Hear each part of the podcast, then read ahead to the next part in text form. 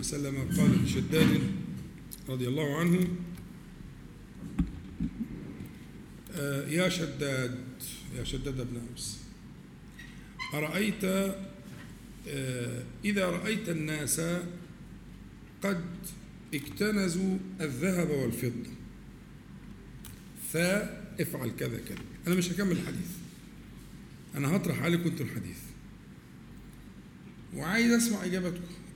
يعني هو سيدنا النبي عليه الصلاة والسلام بيقول لصح أحد الصحابة اختاروا يعني مختار الشداد له قصة كده لطيفة بس أنا أخشى من الإطالة فهنحاول نرجع لها تاني. لكن هو بيقول له يا شداد بن أوس إذا رأيت الناس قد اكتنزوا الذهب والفضة فيفهم أنه وأنت لست كذلك. مفهوم كده يعني. يعني إيه؟ أو ربما كنت مثلهما لكن الشاهد أن كلمة الناس يعني عموم الناس عموم الناس. وجدت الناس قد اكتنزوا. اكتنزوا يعني اكتنزوا يعني آه، آه، جعلوا الذهب والفضة كنوزا. اكتنز الشيء يعني جعله كنزا. والكنز هو ما يدخر من هذه الأموال وفي مأمن ويوضع في مأمن فيصير كنزا? وهو المشار إليه الذين يكنزون الذهب والفضة ولا ينفقونها في سورة التوبة لكن مقصود الذين لا يؤتون حق الله تعالى فيها. فالكنز إذا أخرج حقه فلا شيء عليه لكن حتى ولو كان حلالا يعني إذا رأيت الناس نفترض كلام النبي عليه الصلاة والسلام لأن أطرحه على حضراتكم إذا رأيتم الناس يكنزون الذهب ويخرجون زكاته لكن يكنزون الناس يتسابقون في كنز الذهب والفضة. لعل الأيام اللي إحنا فيها دي فيها شيء من ذلك? في مسابقة في سباق لكنز أنواع المال. لأن الذهب والفضة هو المال هو عنوان المال. عنوان المال. فإذا رأيت الناس يكنز يكنزون الذهب والفضة يتسابقون في كنز ذلك وتجميعه ومراجعة الحساب وإلى آخره؟ إذا رأيتهم. فا فقال له فا. تتوقعوا قال له خذ راحتكم. أنا باخد لي حفظ الحديث ينسخ بالطبع. لا ما حافظ الحديث ده مش داخل في المسابقة. إحنا بنقول أول وقت اللي سمع الحديث لأول مرة. سمع الحديث لأول مرة. يعني إذا رأيت الناس يتسابقون في الكنز قال له فا فلا تنسى نصيبك من الآخرة وأعمال الآخرة ألا تنسى نصيبك من عمل الآخرة تمام اتفضل. ممكن مثلا آه، مثلا بذكر الله مثلا مثلا عليك مثلا مثلا أي نعم. أي ممكن يعني ربنا. كويس. تمام. عايز تقول يا باشمهندس؟ الحمد لله على السلامة. ها؟ أصلا مش متخيل إن في عصر ما كانش في ناس حد في عصر إيه؟ إن ما كانش في حد لا يعني إذا إذا إذا رأيت ذلك قد شاع في الناس يعني. ده معنى الكلام. يعني إذا رأيت ذلك شائعا لو واحد لو واحد اثنين لو قارون ولا بتاع ما فيش مشكلة لكن إذا رأيت الناس الناس رأيت الناس يدخلون في دين الله فكلمة الناس معناها شيوع هذا الأمر. إذا رأيت هذا الأمر شائعا ف هيبقى قلبك مكسور. حتى ما أنت ما ما, ما أنت ما, ما, عندكش ال- اللي عندهم فهتبقى قلبك مكسور. فإزاي بقى يجبر يجبر آه، هذه الكسور صلى الله عليه وسلم. بتقول إيه؟ عليه ذكر والسلام. نعم كويس أحسنت. طيب. هو عليه الصلاة والسلام قال له فاكنز. أول كلمة قالها له قال له فاكنز. يعني إذا يعني كنز آخر. فقال عليه الصلاة والسلام له فاكنز. هؤلاء الكلمات. فكلمة فاكنز كلمة عبقرية الحقيقة لا تخرج إلا من مشكاة النبوة. كلام النبي عليه الصلاة والسلام. لأن هي فعلا النفس البشرية لما بتشوف ال- ال- العالم كده بالشكل ده بتضعف وتميل. وهو أراد أن يخاطبه خطاب يمس هذا القلب. فإذا رأيتهم يكنزون فاكنز فاكنز. فاكنز هؤلاء الكلمات. وفي بعض الأحاديث الحديث المروي في في السنن وفي المسند وكده أن النبي صلى الله عليه وسلم كان يقول هذه الكلمات في الصلاة. يعني من أدعية الصلاة. إذا فالموضوع في الصلاة يعني اولا أعلى المقامات بلا منافس. هذا المقام مقام الصلاة أشرف مقام يكون فيه العبد. أشرف مقامات العبد على الإطلاق بلا منافسة أن يقوم المرء في صلاته بين يدي الله عز وجل. فالنبي عليه الصلاة والسلام اختار هذا المقام ليقول هذه الكلمات. نعم.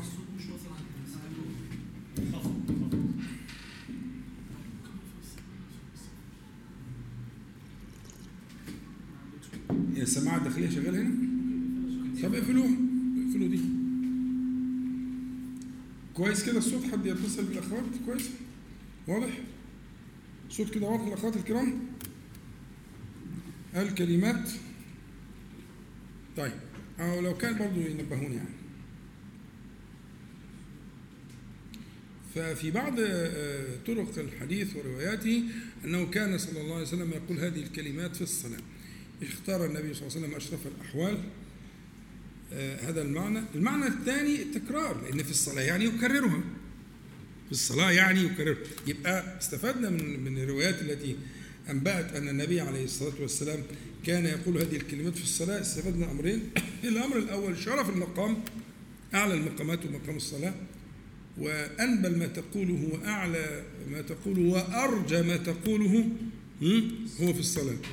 حتى تلاوة القرآن. أفضل أحوال تلاوة القرآن أن تتلو القرآن في الصلاة قائما مستقبلا للقبلة.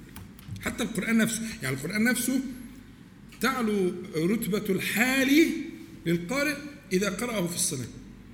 أفضل وأعلى وأرقى ما ينطق به لسان المؤمن هو ما يقوله في الصلاة. فالنبي عليه الصلاة والسلام كان يقول هذه الكلمات في الصلاة. يبقى إذا قال يا شداد بن أوس إذا رأيت الناس يكنزون الذهب والفضة في روايات كتير متقاربة فاكنز هؤلاء الكلمات. طبعا كلمة إن يكون في كنز من الكلمات هذا أمر مقطوع به. يعني إيه كنز بقى؟ يعني سيكون لك مدخر من شيء عظيم جدا تجده وقت حاجتك. ده الكنز؟ هو الكنز كده. فإنهم يكنزون شيئا ليجدوه إذا احتاجوا إليه. وأنت ستكنز شيئا ستجده. فسيصير هذا الكلام لك كنزا؟ يصير لك كنزا. وهذا وارد كما صح عن النبي عليه الصلاة والسلام أن لا حول ولا قوة إلا بالله. كنز في الجنة أو كنز تحت العرش أو كما قال عليه الصلاة والسلام. فمن الكلام ما يكون كنزا. يعني صفة الكنز هنا مقصودة. يعني إيه كنز؟ يعني مدخر. مدخر تجده عظيما جليلا في وقت حاجتك إليه. فسيكون هذا الكلام الذي علمه النبي صلى الله عليه وسلم لشداد بن أوس سيكون كنزا لمن قاله يشهد ما فيه. فالأمر آه، آه، جليل. الأمر جليل. يعني هتصيروا مليونيرات يعني هتصيروا من أصحاب الكنوز. من واظب عن هذا الكلام مؤمنا ومصدقا بكلام النبي عليه الصلاة والسلام سيصير من أصحاب الكنوز. صليتوا على النبي عليه الصلاة والسلام؟ تمام.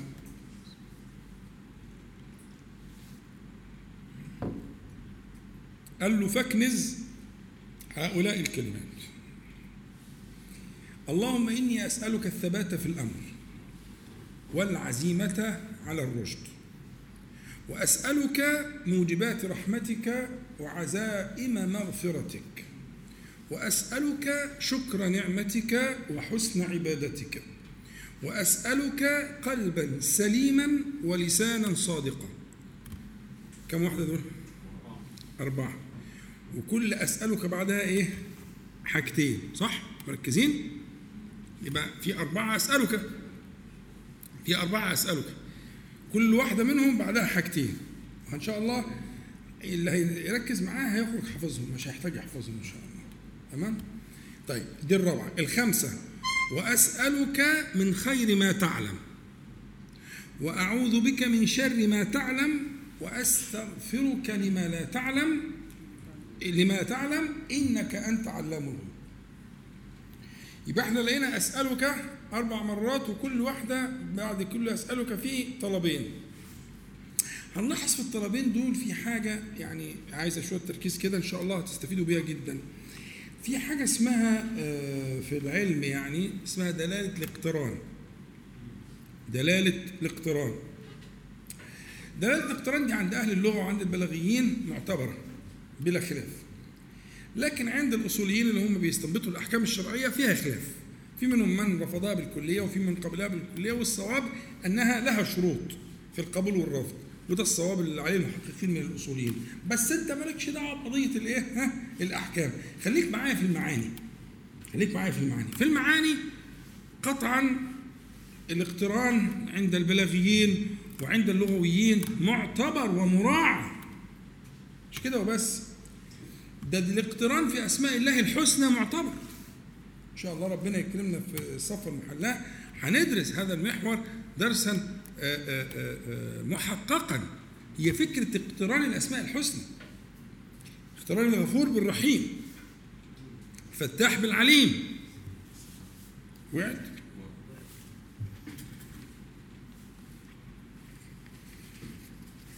عشان الصوت عندك أنت؟ طيب تمام. واخدين بالكم؟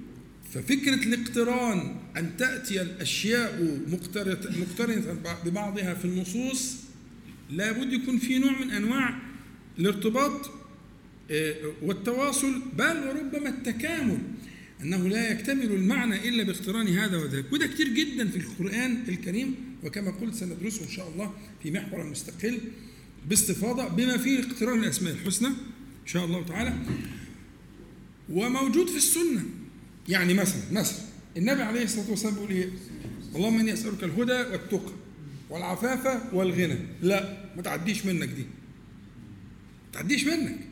في ارتباط بين الهدى والتقى وفي ارتباط بين العفاف والغنى. ما ينطق عن الهوى عليه الصلاة والسلام. يقول مثلا عليه الصلاة والسلام اللهم إني أعوذ بك من الهم والحزن ومن العجز والكسل ومن الجبن والبخل ومن غلبة الدين وقهر الرجال. اوعى تعديها. فعش هناك ارتباط وثيق بين كل قرينين جمعهم النبي عليه الصلاة والسلام. فلما تدرس ربنا يكرمنا إن شاء الله وندرس هذه القرائن في السنة هتجد إن في ارتباط وثيق جدا بين الهم والحزن. جدا. فاستعاذ منهما بالعطف بينهما.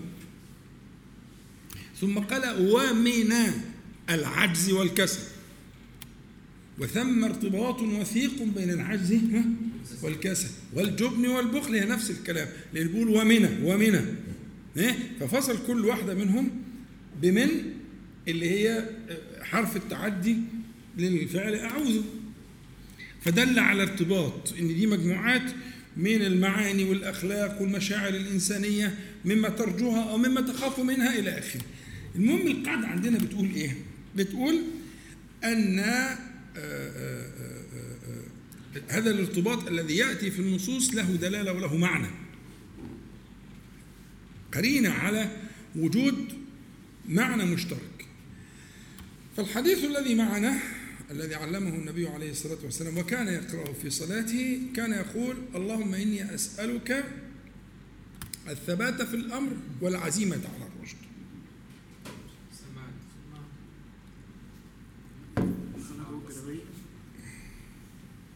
ممكن آه.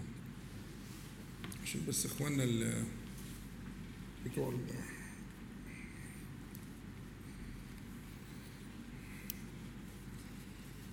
كده حبسنا.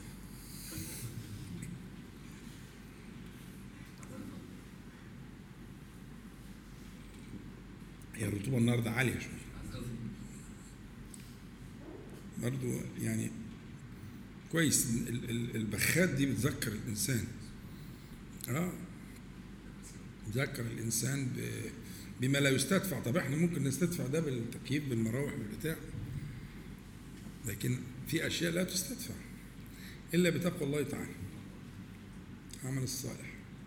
لاش حل تاني. فتيجي البخات دي الزخات دي من البرد الشديد الحر الشديد الرطوبة العالية هذا من الله سبحانه وتعالى. وتفتكر ده بقواعد القواعد دي لها خالق. يعني تفتكر القواعد اللي هي اللي تسير الكون دي آه، تسير بغير آه، أمر. والله ابدا. والله تعالى ابدا. إنما يسيرها خالقها. وإذا أراد أن يوقفها أوقفها. صح؟ أ- ألم تر أنه أوقف النار محرقة؟ مش كده ولا إيه؟ وأوقف الماء مغرقا. يعني خاصية الإغراق في الماء دي خاصية فيزيائية لكنه أوقفه. فانفلق فكان كل فرق كالطود العظيم. توقفت هذه الخاصية. فإذا الماء مغرق هم؟ بأمر. وإذا نهاه انتهى الماء.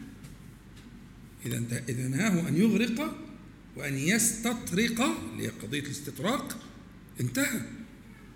والنار محرقة بأمر. وإذا نهاها انتهت عن الإحراق قلنا يا نار كوني بردا وسلاما. إذا فما تجدون من هذا الحر أو هذه الرطوبة الشديدة؟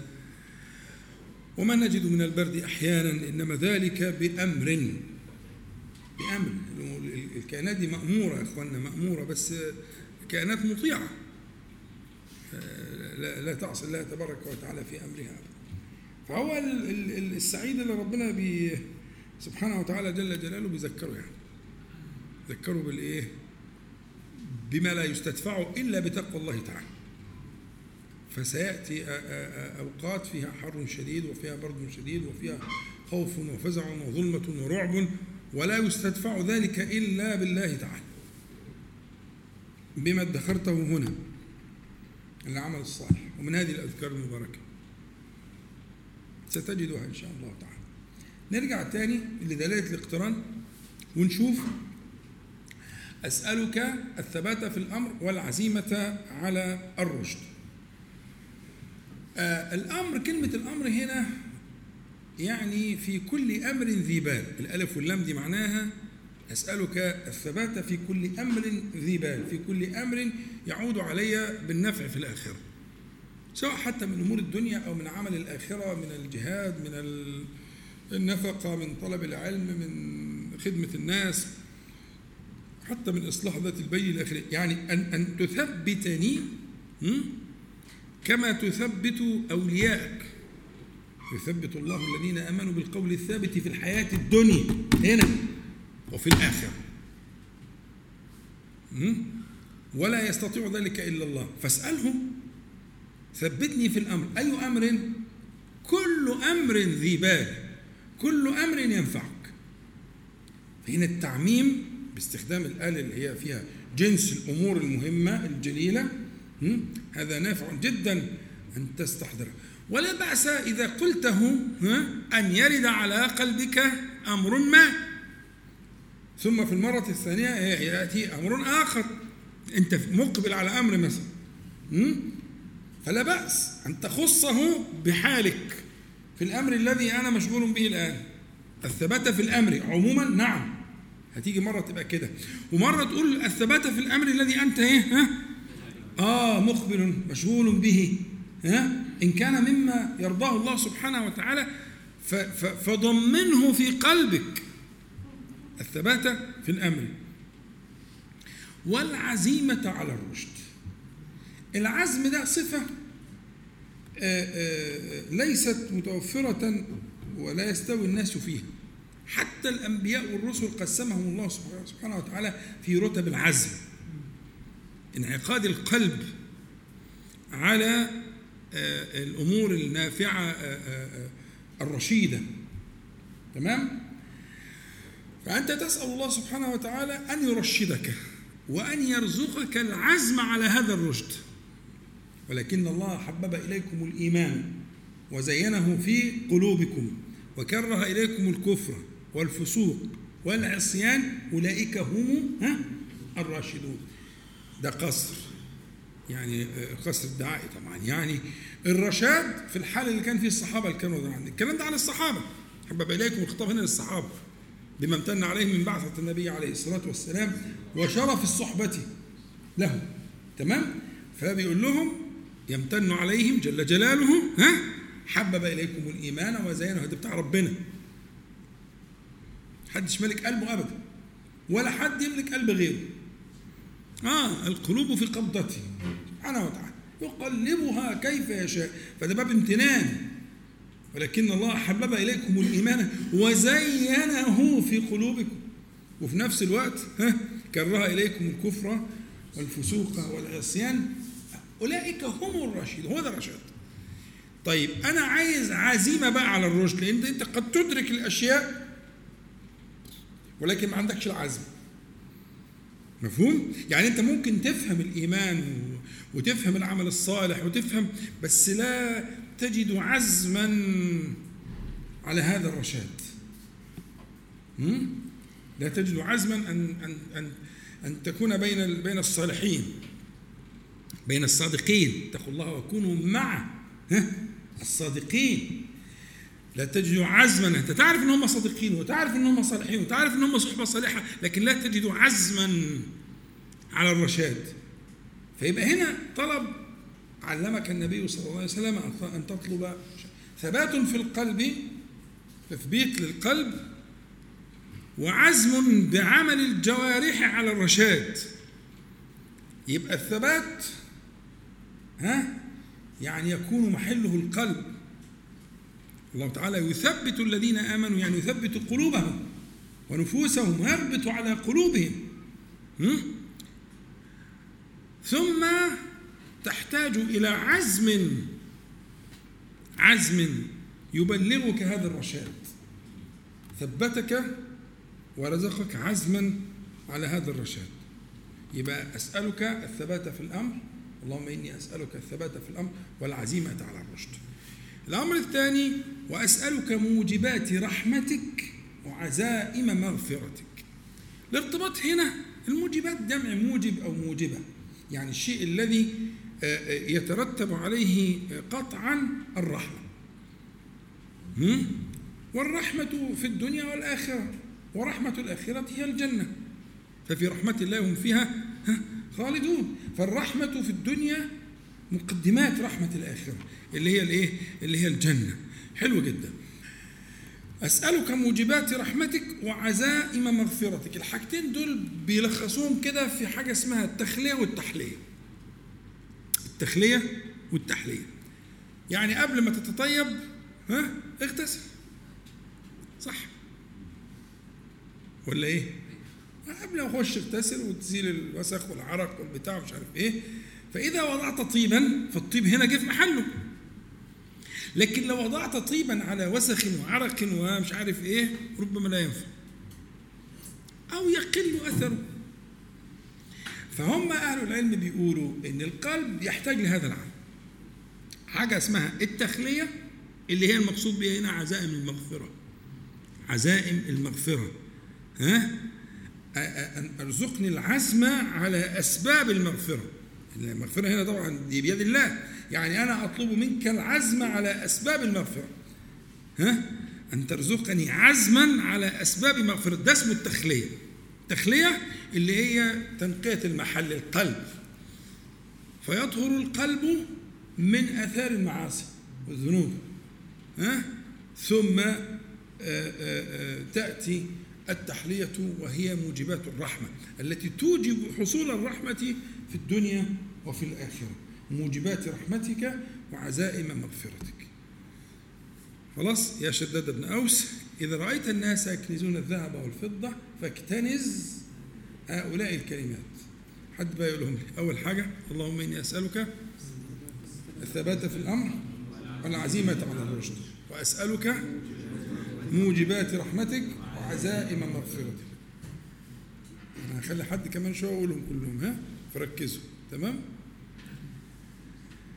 طيب ال- ال- ال- الطلب الثالث أو المجموعة الثالثة من الطلبات هو قوله صلى الله عليه وسلم وأسألك شكر نعمتك وحسن عبادتك.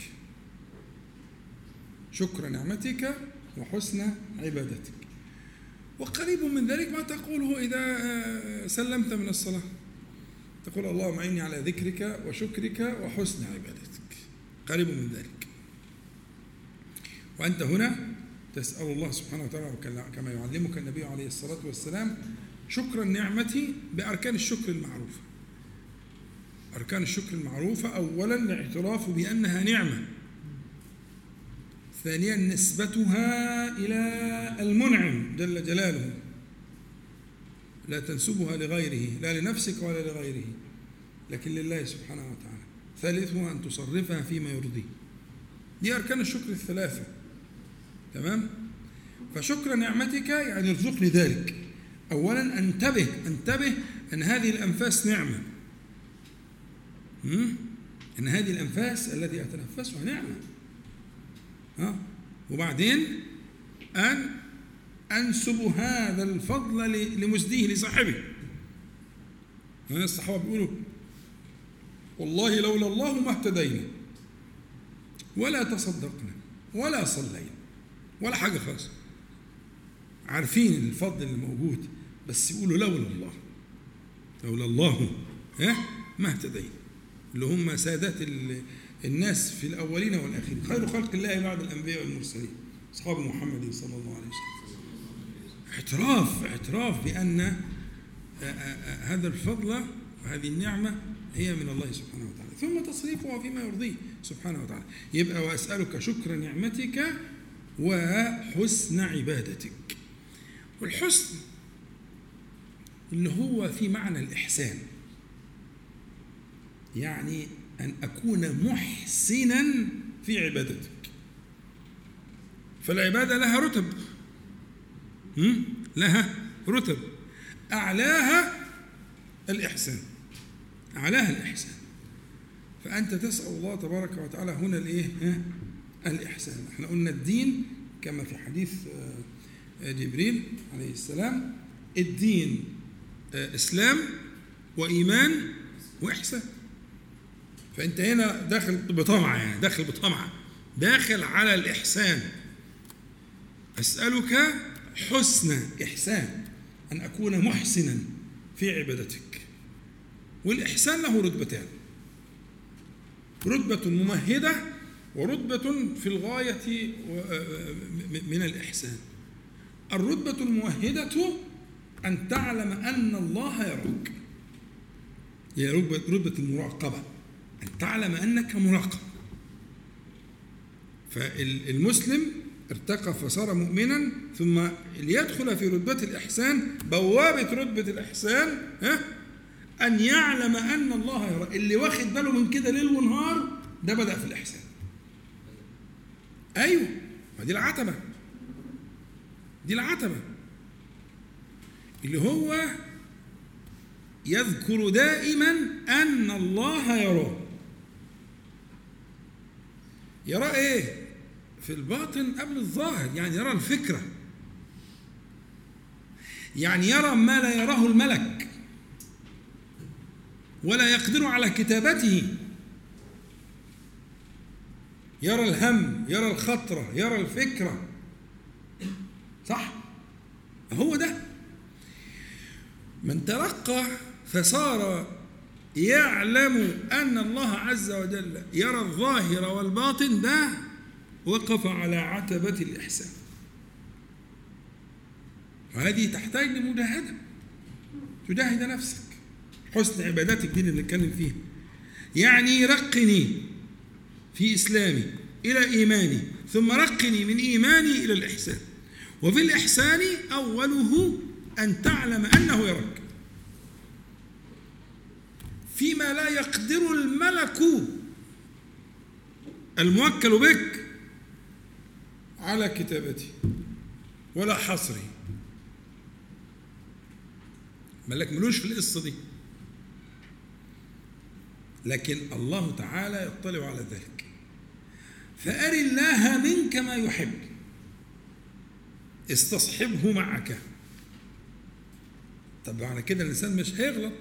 لا. لازم هيغلط. بس يغلط يتوب. واللي بيتوب ليه؟ لأنه يعلم أن الله يراه. ممكن يغلط ومحدش شايفه. لا يراه أحد. ما الذي يحمله على المسارعة وسارع ما يحمله على الرجوع ال ال ال ال ال ال الرجوع المنكسر بين يديه سبحانه وتعالى. علمه أن الله يراه. ها؟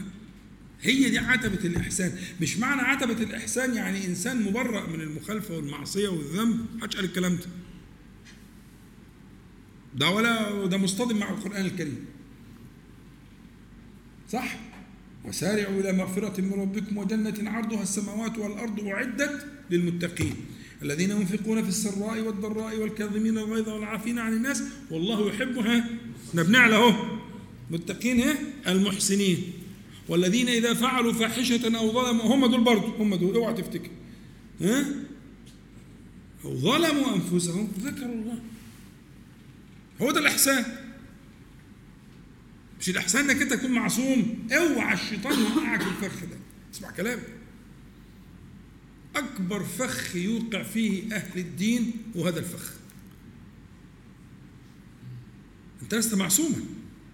لكنك التائب دائما. أنت التائب أبدا. أنت المنيب أبدا. أنت الأواب الراجع إليه دوما. آه بس كده. هو ده سر المسألة. مش سر المسألة إنك أنت ما بتغلطش. ده من عمل الشيطان من وسوسة الشيطان. إن يقول لك لا ما أنت مش وش كده. لا أنا كده وأبو كده وابعد عني أعوذ بالله منك أيها الأبعد. ده ربي بيقول الذين إذا فعلوا فاحشة أو ظلموا أنفسهم أولا ذكروا الله. أنت لا تغيب عني. أنت حاضر في قلبي وفي وجداني. أنا لا أنساك لكني أخطئ. ولكني لا أنساك. فإذا فعلت ندمت وعدت إليك تائبا. يا سلام. هو ده طريق الأولياء. ده طريق الولاية.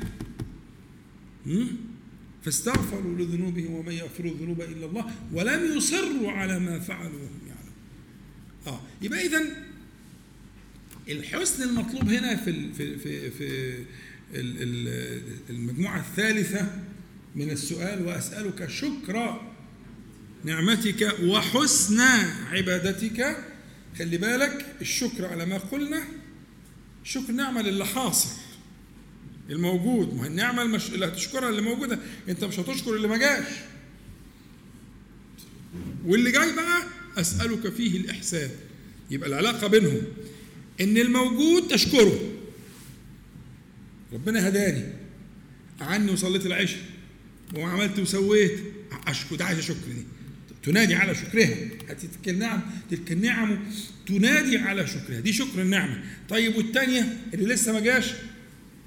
أطلب فيه الإحسان. فيما يأتي.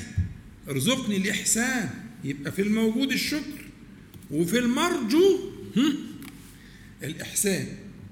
يبقى أسألك شكرا وحسن يبقى بين كده ثلاثة أسألك الثبات في الأمر والعزيمة على الرشد. المجموعة الثانية أسألك موجبات رحمتك وعزائم مغفرتك. المجموعة الثالثة أسألك شكر نعمتك وحسن عبادتك. ثم المجموعة الرابعة من تلك القرائن المقترنة وأسألك قلبا سليما ولسانا ذكيا أو لسانا صادقا. أسألك قلبا سليما سليم السليم دي صيغة مبالغة. السليم فعيل. صيغة مبالغة. صيغة مبالغة بمعنى مفعول. إحنا قلنا الفعيل دي تيجي بمعنى مفعول تيجي بمعنى فاعل. سميع وبصير ودي فعيل برضه بس على وز... على معنى الايه الفاعل المبالغة في الفاعل. وقد تأتي على معنى الايه المفعول زي قتيل وزي صريع وزي أه؟ ومنها السليم. فالسليم هو الذي بلغ الغاية في السلامة. يبقى قلبا سليما يعني قلبا بلغ الغاية ها؟ في السلام. بس هنا مش مذكور السلامة من إيه؟ والتعميم هو المناسب اللائق. لكن لا بأس أن يرد على قلبك ما تشتكي منه أنت. صح؟ ما هي اللي عندك مش عند اللي جنبك واللي عند جنبك مش عندك. يبقى الدنيا تحمل معنى العموم سليمة من كل آفة وعيب وشبهة وشهوة. ماشي كويس. في بعض الأحوال. لكن في بعض الأحوال هتبقى محتاج أنك أنت أن يرد على قلبك آآ آآ آآ شيئا محددا ترجو السلامة منه. يعني قلبك قفش في حاجة غلط. متعلق بحاجة لا تليق? قلبك مش ملكك يعني مش هتروح مطلعه وداخل على الحوض وشغال وبتاع مش هينفع. هو متعلق بحاجة. والحاجة دي عاقبتها آه، ليست مرضية. م?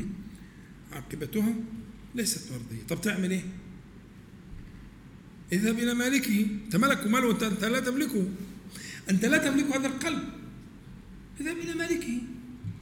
فيبقى انت لما تقول سليما هنا بقى هيبقى لك إيه؟ قصد في حاجة محددة. سليما من كذا. إيه من الهواتف? مثلا يعني. انت واقع أسير الموضوع مغلوب مكسور. الجا إليه. ده مش معناه إنك أنت تترك الأسباب لكن الأسباب لوحدها غير كافية. يعني ممكن واحد يتفنن في الأسباب لكن آه، آه، آه، لا يزال القلب متعلقا. أمال الحل إيه؟ مع ما تأخذه من تلك الأسباب اللي هي كأنها نوع من ال- التوسل إلى الله تعالى? أن تذهب إلى مالك هذا القلب وأن تقول له اللهم اجعله سليما ها من كذا. معافى من كذا هل يرد على قلبك يعني؟ هتقول كما قال عليه الصلاة والسلام قلبا سليما لكن أن يرد على قلبك آه، آه، هذا الذي آه، تحب أن يكون قلبك سليما خاليا منه قلبا سليما. والقلب هو سيد الجوارح. مش كده ولا إيه؟ كما قال عليه الصلاة والسلام ألا إن في الجسد مضغة. مضغة. إذا صلحت صلح الجسد كله. وإذا فسدت فسد الجسد كله. ألا وهي القلب. حلو أوي. المضغة دي مضغة عارفين مضغة يعني إيه؟ مضغة زي اللبانة كده. عارفين ال- الواحد لما يمسك لبانة ويروح حاططها تحت دروسه كده يمسكها ويلاقي آه، آه، سنانه ودروسه معلمة في البتاع. هو ده هو ده المقصود. دي المضغة دي اللي بتكون في الرحم. وده شكل القلب مش القلب اللي هو بتاع الكبير ده. لا مش مش ده المقصود في الشريعة. مش العضلة الكبيرة دي. ممكن جزء منها ممكن حاجة غيرها محدش عارف بالظبط. إيه هو القلب الذي ذكره الله تبارك وتعالى في القرآن وذكره النبي صلى الله عليه وسلم؟ ما حدش يقدر يقطع يعني يغلب على ظنك كذا. لكنه في الحكاية في النهاية الوصف المقطوع به في الحديث الصحيح مضغة. والمضغة ما تزيدش عن كده. حاجة كده مضغتها تحت أسنانك ودروسك وعملت الشكل ده. الوضع ده حاجة في حاجة كده جوه بالشكل ده. الحاجة دي هي الأمير المطاع والسيد. إذا صلحت ولذلك أنت دايما تسأل الصلاح فيها اولا. عشان كده دلالة الإقتران بقول لك عليها. الصلاح فيها اولا ثم تنصلح الجوارح تبعا لصلاحها. يبقى قلبا سليما. فإذا سلم القلب? من الشبهة؟ من الشهوة؟ ها؟ سلمت الجوارح. سلمت الجوارح. وربنا تعالى يقول فإنها لا تعمى الأبصار ولكن تعمى القلوب التي في الصدور.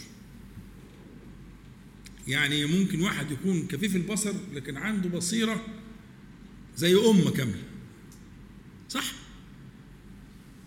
فالعمى على الحقيقة ها؟ عمى القلب. قال يا رب لما حشرتني أعمى وقد كنت بصيرا. مش أعمى معناها يبقى بيحسس. لا أنت فاهم غلط.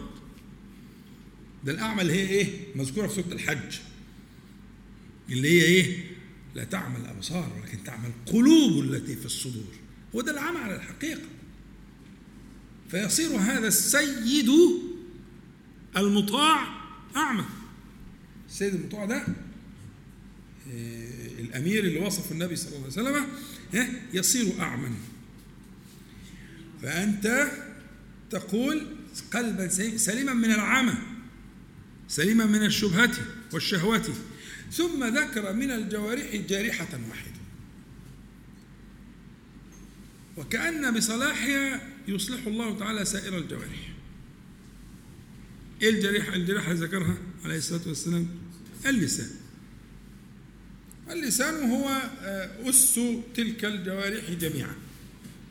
فإذا سلم الله عز وجل اللسان يبقى آه، وسلامة اللسان بصدقه. كما يقول النبي عليه الصلاة والسلام إن الصدق يهدي عليكم بالصدق فإن الصدق يهدي إلى البر. يعني الصدق اللي هو عمل اللسان يعني. عليكم بالصدق يعني في ألسنتكم. فإن الصدق يهدي إلى البر والبر اسم جامع. البر جاء من البر التوسع في أعمال الخير وما يرضي الله تبارك وتعالى? آه والبر يهدي إلى الجنة. ولا يزال الرجل يصدق ويتحرى الصدق حتى يكتب عند الله صديق. صديق أيوة اللي هم بعد الأنبياء على طول في كل الآيات. يعني ممكن إنسان يلحق بالصديقين أي نعم. نعم يلحق بالصديقين. لو لو لو لو, أتقن هذا الدعاء وأدمنه؟ فلعل الله عز وجل أن يلحقه بالصديقين في قوله ولسان صادقا بنص الحديث. ولا يزال الرجل يصدق ويتحرى الصدق حتى يكتب عند الله صديق. ما ما يعني كلام صريح واضح لا يحتمل ال- ها تمام. يبقى المجموعة الرابعة في المجموعات اللي فيها اقتران كانت عبارة عن قلبا سليما ولسانا صادقا بقى أربع مجموعات كده. قلنا قد إيه؟ 40 دقيقة طب إن شاء الله الباقي إن شاء الله يبقى سهل. بعد كده آه، آه، النبي عليه الصلاة والسلام أوتي جوامع الكلم صح؟ أحيانا يفصل نوعا من التفصيل كهذا الاقتران والجميل اللي أنتم شفتوه وبعدين يختم الحديث بجمع الجوامع بقى. جمع جوامع الكلم يعني اللي بعد كده كله آه، آه، كلمات جامعة. فيما يخطر على بالك وما لا يخطر على بالك. فيما تعلمه وما لا تعلمه. فيما يظهر منك وفيما يبطن. ها؟ تمام. فيقول عليه الصلاة والسلام وأسألك من خير ما تعلم. من هنا مش تبعيض مش بعض لا.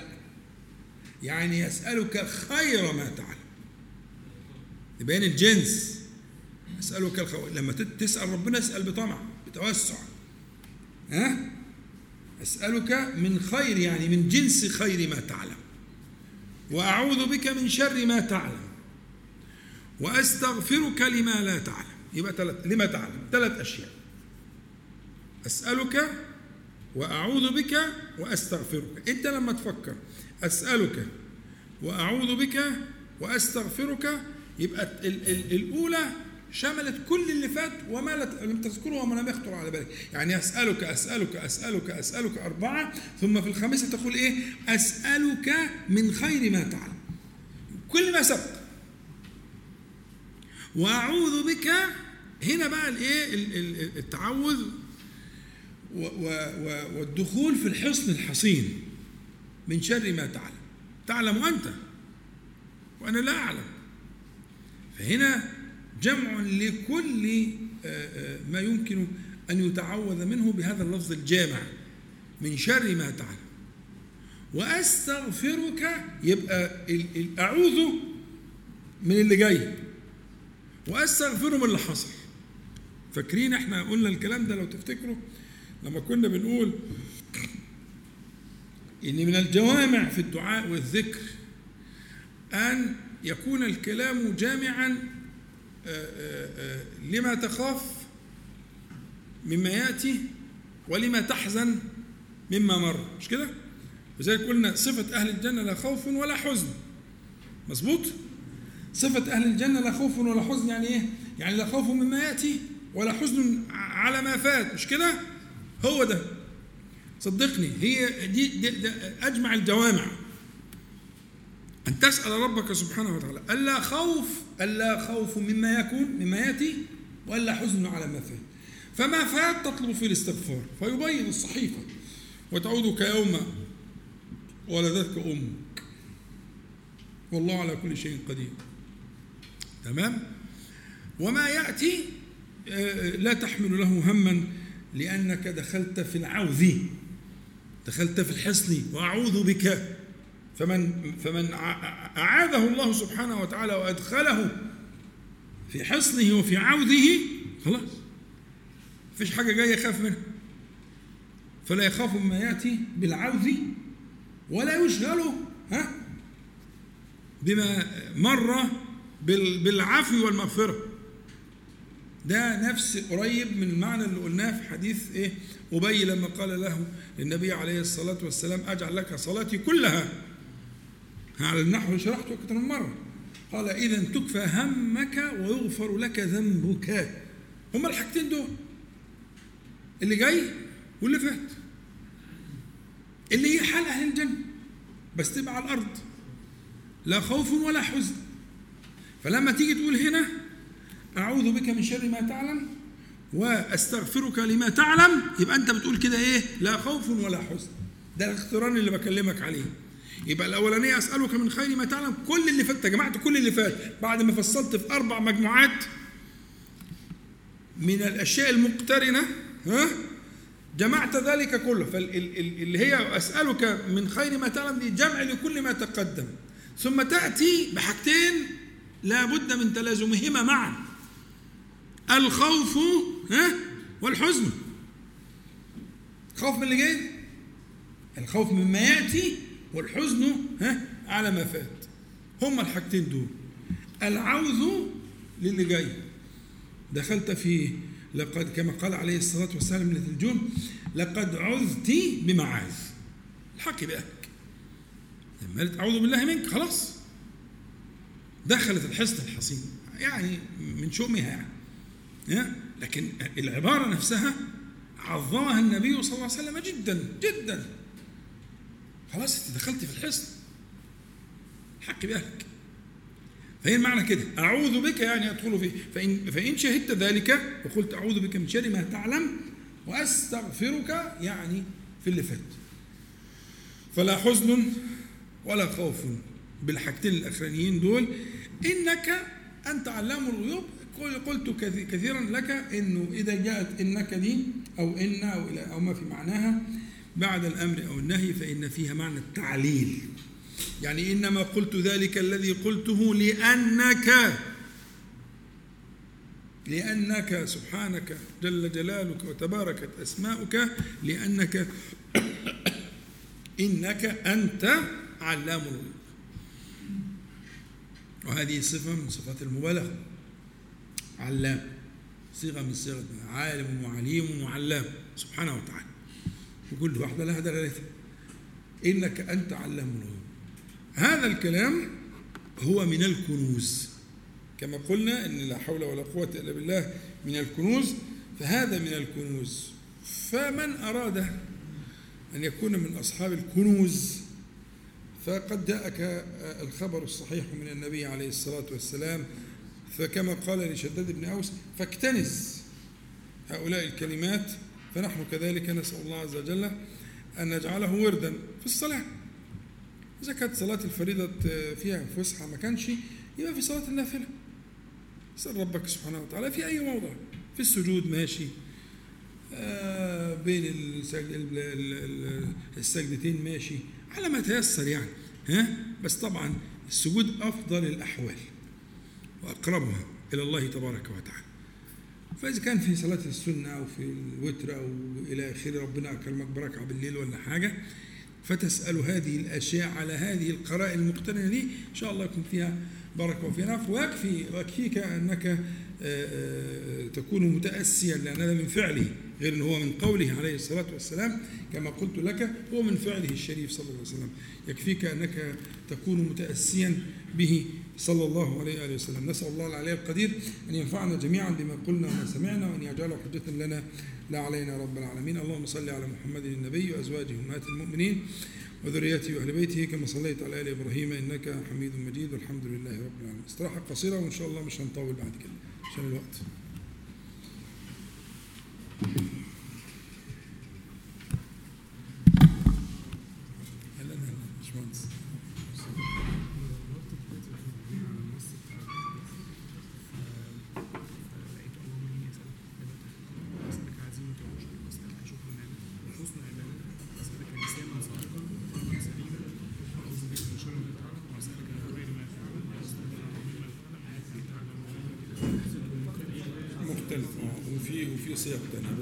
الصيغه اللي أنا قلتها لك دي هي الصيغة ال- التي اخترتها في صيغ كتير وروايات كتير.